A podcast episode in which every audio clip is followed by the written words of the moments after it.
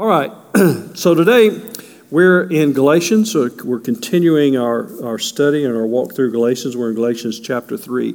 Uh, we talked about the familiar and how it's an entrapment that brings us back to things that we really don't want to go back to, but it's familiar, so we find safety in it, even though it's unhealthy and even though it's not where we need to be the familiar brings comfortable, uh, comfortability. In other words, we're comfortable there. But we need to pursue the things of God, the opportunities that lay ahead for us to grow and, and, and God to stretch us and to be able to be all that God has called us to be. We talked about uh, who's thinking God for you. In other words, how are you imparting into someone else's life that they would look to you and say, I thank God for you. And if you're not, why not? Why are you not investing in someone that you love or someone that you feel like loves you or someone that you can be a part of ministry together or just a part of life together that would have an impact of value, that they would thank God for you? And if you're not having anybody that would say, I thank God for you. Maybe you need to examine your investment in other people. The third thing we talked about in this series is who are you listening to? And that makes a big difference because who you listen to will always carve the path of where you're going. So you need to make sure that you're listening to the right voice, that you're listening to the right things, that you're listening and filling your heart and your mind with the true and life giving things of life and not just an opinion or not just what somebody says, especially when it's negative and it's bad. We talked a little bit last week about hypocrisy and authenticity, that we understand that we have to be what God wants us to be. And we're going to take I'll just pause just for a moment. But as we talk about hypocrisy, understand the church is full of hypocrites. You know why? You're here and I'm here. So we're full of hypocrites. So if somebody's using, thank you, sir. If somebody's using hypocrisy to stay out of the church, understand there is no church on the planet that you can go because all churches are full of hypocrites because the world is full of hypocrites. We say one thing, we do another. We think one thing, we do another. We see one thing and we say another. Matter of fact, did you know that the eyewitness account in a crime scene is the most unreliable source of information of anything that you can get? The eyewitness. You know why? Because I see something and you see something else and he sees something else. And, and we, we always have a filter in which we look through. So we need to understand who we are because hypocrisy takes place. But authenticity is being an understanding that we're God's. We can be secure in God's because God loves us no matter who we are. God loves us. He loved us while we were yet still sinners and He died for us. And we don't have to go around being somebody we're not to garnish the love of God. He loved us at our worst state. Jesus loved us. However, He doesn't want us to stay there. Amen? I love it. And the song says, Just as I am, I come, I come. You remember? It's the old invitation song we used to sing in church all the time. Just as I am, without one plea. And we sung 345 verses of it every Sunday so people could come to the altar and have a transformational experience with Jesus Christ. And it's a great song. Jesus does want us to come just as we are to Him. We don't have to clean up. We don't have to straighten up. We don't have to do anything. We come just as we are. But here's the good news Jesus won't let us stay just as we are. He's in the transformational business, and He transforms your heart. He transforms your life. He transforms you more and more into the image of a holy, a righteous, and acceptable person unto God, not because of our efforts or because of our abilities or our gifts or our graces, but because of what Jesus did on the cross. And our lives can be transformed in that. And so, for us to understand, hypocrisy will always be there as something that we have to deal with. Authenticity is also understanding who you are and whose you are, and you're loved no matter what. And God is constantly in the process of transforming us. And we're in the pro- constant process of submitting to His will and letting that transformation take place. Amen? Amen. Amen. And today we picked up, we pick up in chapter 3. Chapter 3, Paul is writing to the Galatians. And he says this You foolish Galatians, who has bewitched you?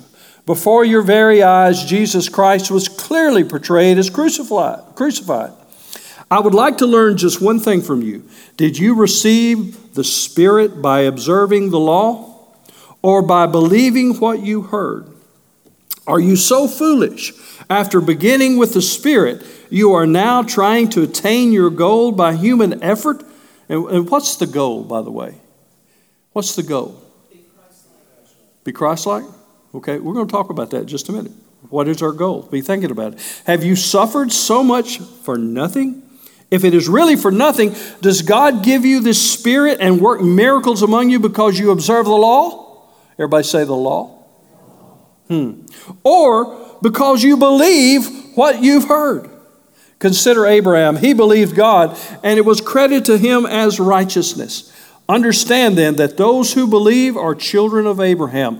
The scripture foresaw, foresaw that God would justify the Gentiles by faith and announce the gospel in advance to Abraham. All nations will be blessed through you. So those who have faith are blessed among Abraham, the man of faith. Everybody say faith. Faith. All who rely on observing the law are under a curse. For it is written, Cursed is everyone who does not continue to do everything written in the book of the law. Clearly, no one is justified before God by the law, because the righteous will live by what? The righteous will live by what? The righteous will live by what? The law is not based on faith. Hmm. Wow, we could just stop right there, couldn't we? The law is not based on faith. On the contrary, the man who does these things will live by them. Christ redeemed us from the curse of the law by becoming a curse for us. For it is written, Cursed is everyone who is hung on a tree. He redeemed us in order that the blessing given to Abraham might come to the Gentiles through Christ, Jesus, so that by faith we, have, we might receive the promise of the Spirit. Say the Spirit. Spirit. Let's pray. Father, we thank you for the reading of your word. We ask this morning that you would open our hearts and our minds to receive your truth. We pray this in Jesus' name. And everyone said, Paul is trying to get to the Galatians to understand that they're going back to a familiar, and we talked this about in the first thing, they're going back to a familiar way that does not hold the secret or does not hold and possess what God is really desiring for each man's heart. And that is to be free. And that is to be redeemed. And that is to be filled with the Spirit. Say, filled with the Spirit. Filled with the Spirit. You see, the only way that somebody can be filled with the Spirit is Christ dwell in us. And if Christ dwells within us, the Spirit of God is there also. He also, understand this, he also said that the Spirit that dwells in Christ also dwells in us. Matter of fact, when he went on the day of Pentecost, he, he, he went, well, not the day, he, he went before the day of Pentecost, and he said, I go, tarry in Jerusalem, because I go there to intercede to the Father to send to you the Comforter, the one who will endow you or endue you with power to be able to overcome the world. And that is the Spirit of God. Say the Spirit of God the Spirit of God. So the disciples tarried in Jerusalem. There was 126 of them in the upper room, and they were all there. Not just the 12. There were 126 at that time that was in the upper room, and they were praying, and they were praying in unity that they be filled with the Spirit, that they wait patiently in obedience to God, and they receive the promise of God. And we're going to be talking about the promise a little bit next week, and the promise of God. And suddenly, like a rushing of the mighty wind and a roaring of thunder and tongues of fire, the Spirit of God came came and it filled their hearts, and they began to speak in tongues that people might understand the gospel in all sorts of different languages. The Spirit of God came and filled them, not because they were observing the law, but because they were in obedience to Christ. Amen. Observing the law means that we live by a set of stale, static rules that not often apply to the current situation that God has placed us for His glory to be revealed. The law is based upon what we can accomplish and not what God can do in our hearts and lives. If we live by the law, we have to keep every bit of the law for the law to work in our hearts. And we know that we're all hypocrites, right? So if we're hypocrites, hypocritical, in some of the things we say and do and stuff, and that's consistent across eons of time, and people. If that be true, then by the law has no way to redeem us, right? It is no way, okay? But when we believe the Word of God, when we believe what God has done through grace, when we believe and then exercise in our heart and we confess with our mouth, and John says that's how we become saved, there's a thing that enters into our life called faith. And see, that's kind of what we're talking about this morning. That's what Paul is alluding to. Abraham was considered a righteous man because he lived his life by faith. Hebrews 11:1. 1. If you go back and you define faith, what is faith? We have one Bible scholar in the, in the, in the house. Do we have others? Hebrews 11:1 1 defines faith for us because sometimes it's difficult for us to define faith. Faith is the what? Substance. Substance of things hoped for, but the evidence of things not seen. In the NIV, it says things that we're sure of, even when it's not visible to our eyes. That's hope. I mean, that's faith.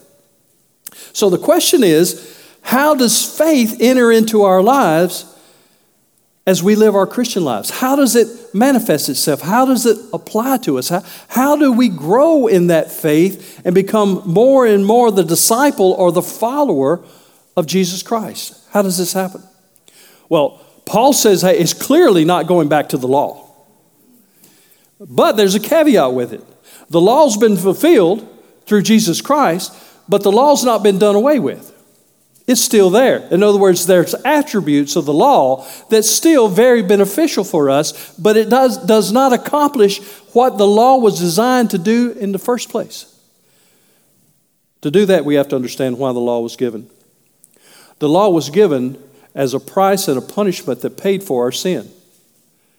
In other words, the law was designed for us to understand the cost of disobedience to God and what we must do to remind ourselves every day that we failed in that process.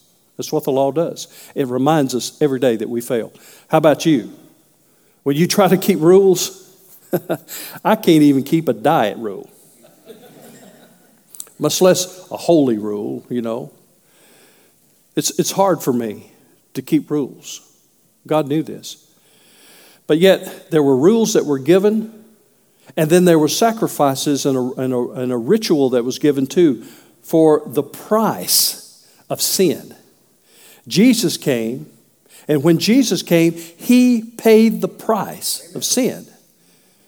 He said he perpetuated our sin. In other words, he paid the price in full. So the law was fulfilled. In other words, the law had been fulfilled. It accomplished that penance that was required by God when we disobeyed in the garden.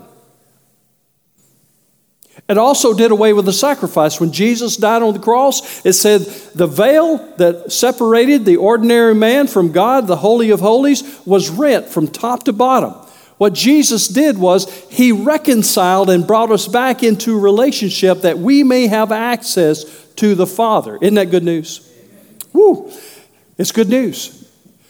Jesus perpetuated, he paid the price of sin and restored and redeemed us back to a place of fellowship with God. It's only through Jesus, not by anything that we've done, not by anything we will ever do, not by the lawfully, lawfully thoughts, not by the lawfully deeds, not by sacrificing everything. It doesn't matter. We cannot accomplish it. But Jesus did on the cross. He paid for it. And through his paying that price, we know life and redemption and fulfillment in it. But, but, it requires faith. Hebrews 11:1 defines faith and it gives the example. Even in verse 2 it talks about Abraham. Abraham considered himself righteous because he had faith to leave his home country and go out. And it Caleb, Caleb had faith. Uh, uh, Joshua had faith. It talks about faith for a whole chapter. It talks examples about how people have faith. And it also says in, in, in 11 6, it says, without faith, it is impossible to please God. Say impossible. It's impossible to please God. What is faith? Faith is the surety of knowing who you are and what God did and knowing that He loves you. Faith is also being sure of the things that we hope for, but we don't yet see. Now, now give me an example. Everybody wants to go to heaven, right? I don't know if anybody said, Boy, I sure am looking forward to going to hell. Boy, that's, a, that's on my bucket list. Nobody wants to go to hell. Everybody wants to go to heaven. Okay?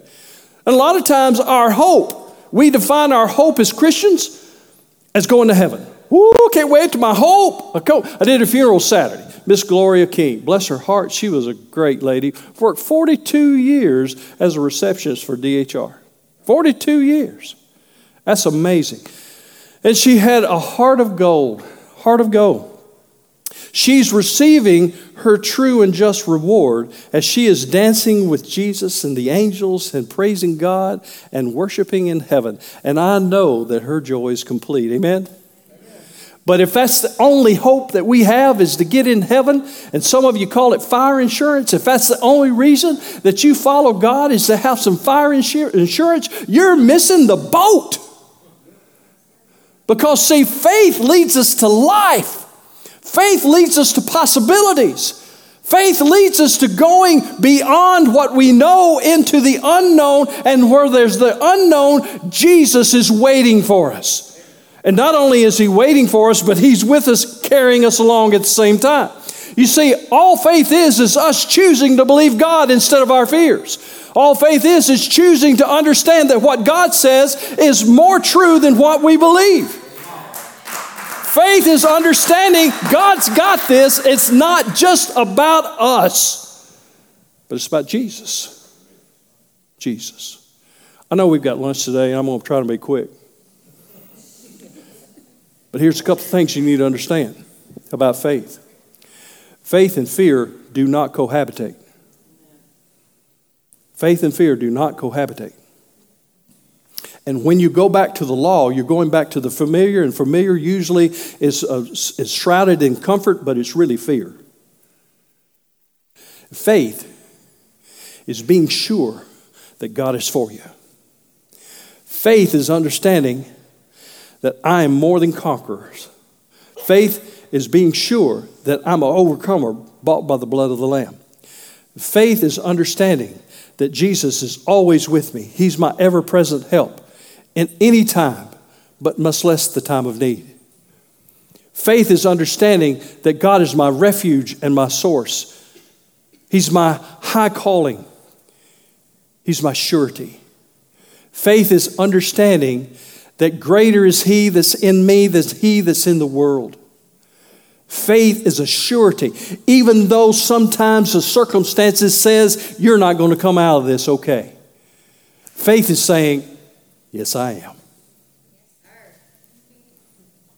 Faith is in the midst of when everything seems to be in disarray and discourse, and faith is something that says it's going to be okay because this is going to lead us to a place of assurance. This is going to lead us to a place of possibility. This is going to lead us to a place of blessing. You know, in my life, I've, I've, I've never experienced anything that was great or significant in my life that didn't first require me to take a risk, to step out into the unknown, to step out when I'm trembling, not in scaredness, but I'm trembling because of the awesomeness that I know waits before me because God is there. Amen. And I'm trying to follow. Are y'all listening to me at all this morning? Going back to the law, something we're trying to make the law do something for us it was never designed to do, and it never could do. But understanding faith as we apply it in our Christian walk every day transforms us and from fear people to possibility people. From people that are always down in gloom and despair and agony to people that are always looking at the possibilities. They're seeing the glass half full because they know God is more than the glass itself. So many times we try to limit God to how, what, what we understand, how we can define, how we can put together and make sense of. You know, it's really sad to me. Somebody told me, I can't serve a God that I don't understand. I said, I can't serve a God that I fully understand. Because if I served a God that I fully understood, he wasn't pretty much of a God. Because have y'all seen my brain lately? Nope, doctors ain't either. And that's my whole point. Faith is being sure that God's got you. In Sunday school, we talked, we're in Romans we talked a little bit about Paul writing to the Romans, talking about building a foundation, that Jesus is the foundation. Matter of fact, he's the chief cornerstone. And if you ever built, you got to have a cornerstone, a stone that you plumb and, and, and make sure everything is level with and, and justify with. Jesus is the true cornerstone, and we build a foundation. But listen, on that foundation, we have a lot of say of how we build it. And the problem is, we don't do a lot of building. What happens is we accept Jesus, He becomes the foundation, and we just like, okay, God, whatever you want. And we have no action to it. We have no building that goes on in our life. We don't study the scripture. We don't pray. We don't come to church to be encouraged. We're not investing in other people's lives. We're just got our fire insurance. And folks, that's not faith. And we're not building on that foundation. Building on that foundation is speaking with God and being challenged to take the next step, whatever that step is, a little closer to God. And for some of you, the next step is, for some of you, it's, and most of us are going, like the Matrix. Lord, don't let that spirit hit me because if the spirit hits me, I'm going to have to do something with it. Because listen, the worst thing in the world that can happen to you is God speak for you and uh, to you and ask you to do something. You say no. Come on now. I know I'm not the only one that's ever done that. Or when you get so confident in something, you think you can do something without God really doing it. Hmm. I was in South Carolina one time. I was pastoring a church. I've been, I've been pastoring churches before the time started, just about. But anyway, long time. I got up to preach one day. I was feeling pretty good about myself. Man, I tell you what, I could preach with the best of them. I can get excited, I can calm down. I can flow with the Spirit. I can proclaim. I can do all these different things. We just had a, a week revival, and I preached it. And we had literally, literally, a bunch of people get saved. I don't know. I want to say thousands, but that'd be a lie.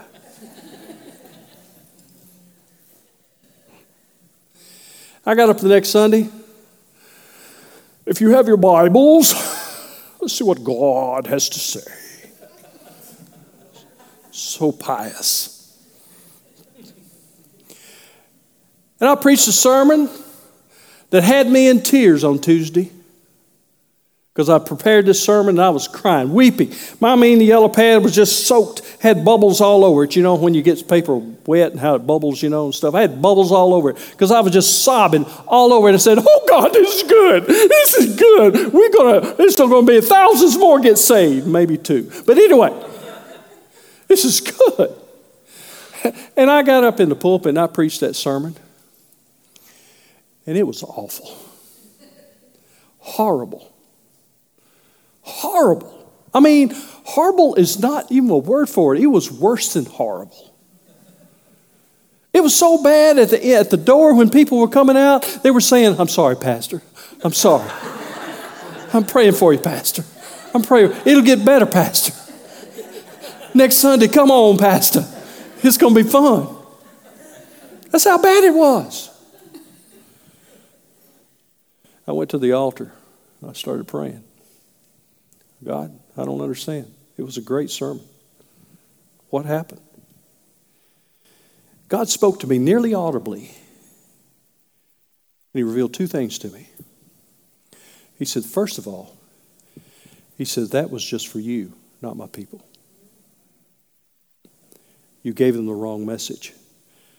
And just because it was for you, you didn't seek me more to find out what I had to say to my people. Because here's the, what the second problem was you tried to preach without the anointing of God. And it's the anointing of God that breaks the yokes and sets captives free. It's the anointing of God that sets our hearts in tune with the Spirit of God. It's the anointing of God that says, Greater is He that's in you than He that's in the world. It's the anointing of God that bears witness to those souls. And I wept again. I said, God, I don't want to ever preach a sermon without you anymore. Not one. And if you're not there, I'll just shut the Bible and sit down. I can't tell you how scary that is because there's a lot of Sundays that I come in here and I've gone to other places and God says, That's not the sermon I want you to preach. The one that I've worked all week long on, the one that I've got insights on the one that I've got these wonderful words and nuggets of knowledge that I can pass on. And God says, Nope, that's not what I want you to preach today. Okay, what would you like for me to preach on? And He's faithful every time to give a word, just what was needed at the time for the people He knew that I didn't. See, obedience is better than sacrifice. God is looking for a people of faith, not running back to a legal system that they find security in and they can also use to judge other people with. Oh, oh, did we? We didn't even talk about that. We got lunch, but we didn't talk about that, did we? The law not only is a familiar place for people to go and find security, but it's a place that they can also launch their missiles and attack other people from. this morning, 820 service. We sang a song, Trust and Obey. Anybody remember that song?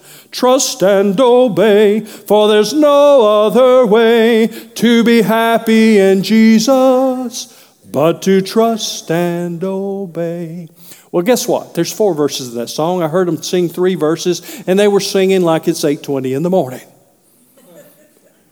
And I stopped them on the last verse, and I said, "Okay, we're going to sing this verse." And on the last chorus, I want you to sing this song like you're living it, but your next door neighbor's not.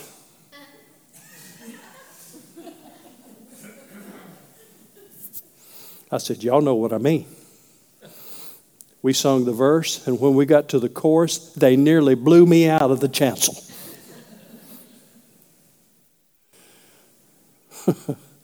we, we, it's true.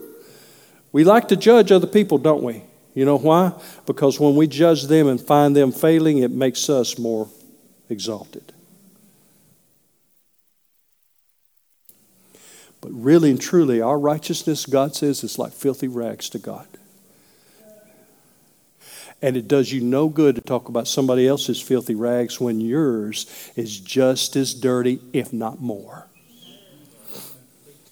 Scripture says something about that. Let me see what it says. First, take the log out of your eye before you try to take the speck out of somebody else's. Is that right?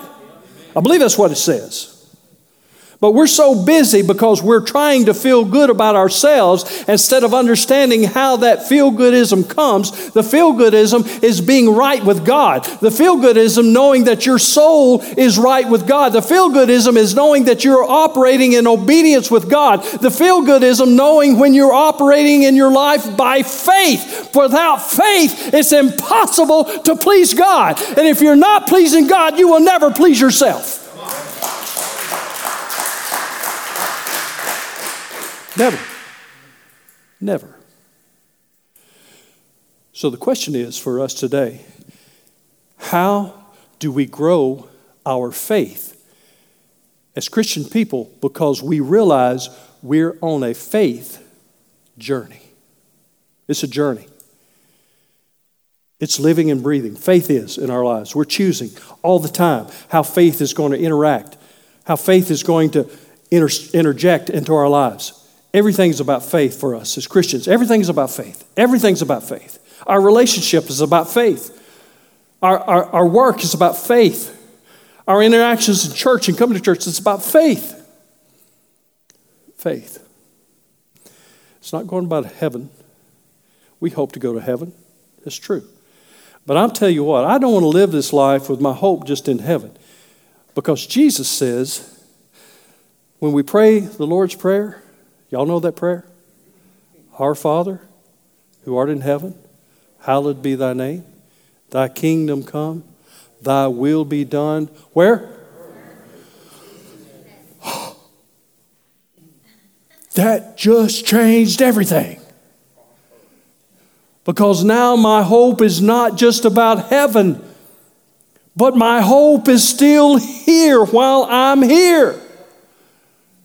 It's not superseded. It's not something that's, uh, uh, what's that, deferred. It's not something that's coming later. This is something that we live and breathe right now. Faith.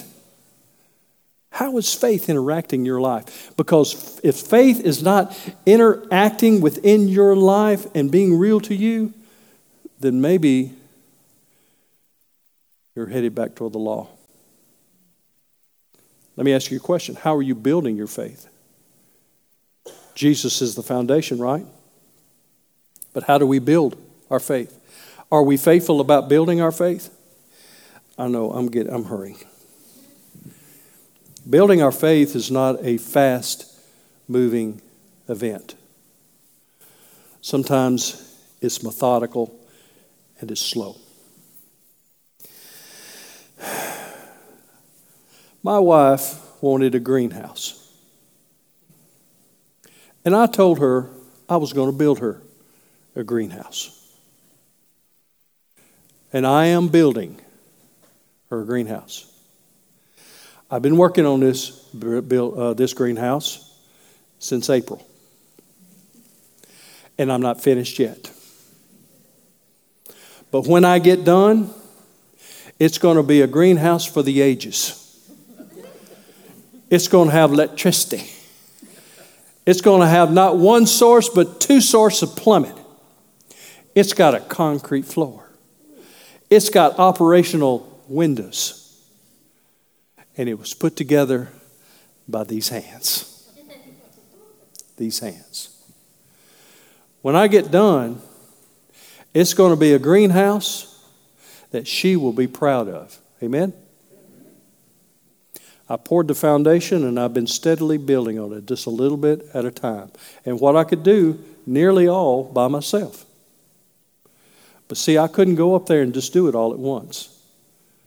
I had to allocate and build on it step by step, stick by stick, foundation by walls, by supports, by roof, by siding. All these things come together to make a building complete. But it takes intentionality. There's some weeks I didn't even go.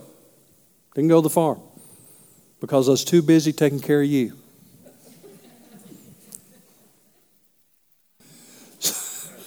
Y'all just let that sit in. Just, just let that sit, okay? And if you're watching by home, just pray for us. But anyway, we build this house on the foundation of Jesus Christ, but we build it by faith. Faith leads us to the next step, to the next partition, to the next wall, to the next addition, to the next this, to the next that. It's faith that guides us along this journey. How are you building your house? Is it by rules and regulation? Or is it by faith in the Spirit of God that transcends all the knowledge that we could gain, but it's fluid in our lives to be able to reveal the truths of what's next and what's necessary for us? Because the secret about her greenhouse it's not like any greenhouse I've seen. It's different. You know why? Because I'm different and I built it. She's different because she's going to use it. It's not because I haven't seen other greenhouses, because I have. It's not because we haven't uh, experienced or even explored different models. We have but it's unique to us for what we wanted to accomplish and what we had available for us to do. God's not asking you to do anything that He doesn't make available for you to do with. He's just asking you to be willing and be faithful in the process. Amen? Law binds, controls, and judges. Only God could fulfill it, and He did.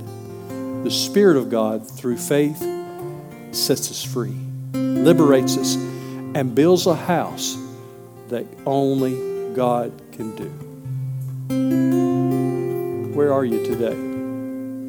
Be challenged to start this process of faith, hoping and being sure, knowing who you are and whose you are, and operating by faith in that vein. Let grace and mercy, humbleness, love be evident in all things.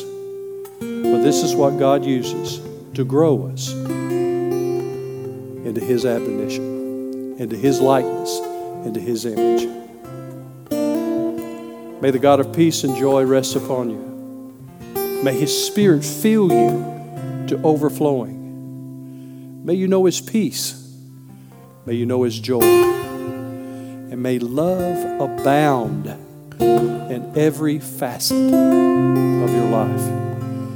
In the name of the Father, and of the Son, and the Holy Spirit. And everyone said, Amen. You glad you came to church this morning? I'm glad you did too. Thanks for joining us. We would love for you to connect with us online. On our website, you'll find up to date information about everything happening around here. Look for us on Facebook, Instagram, and YouTube. And please, download our free app on your smartphone or tablet. We are so glad you're here today. We hope you feel at home, and we hope you enjoy your Friendship North experience.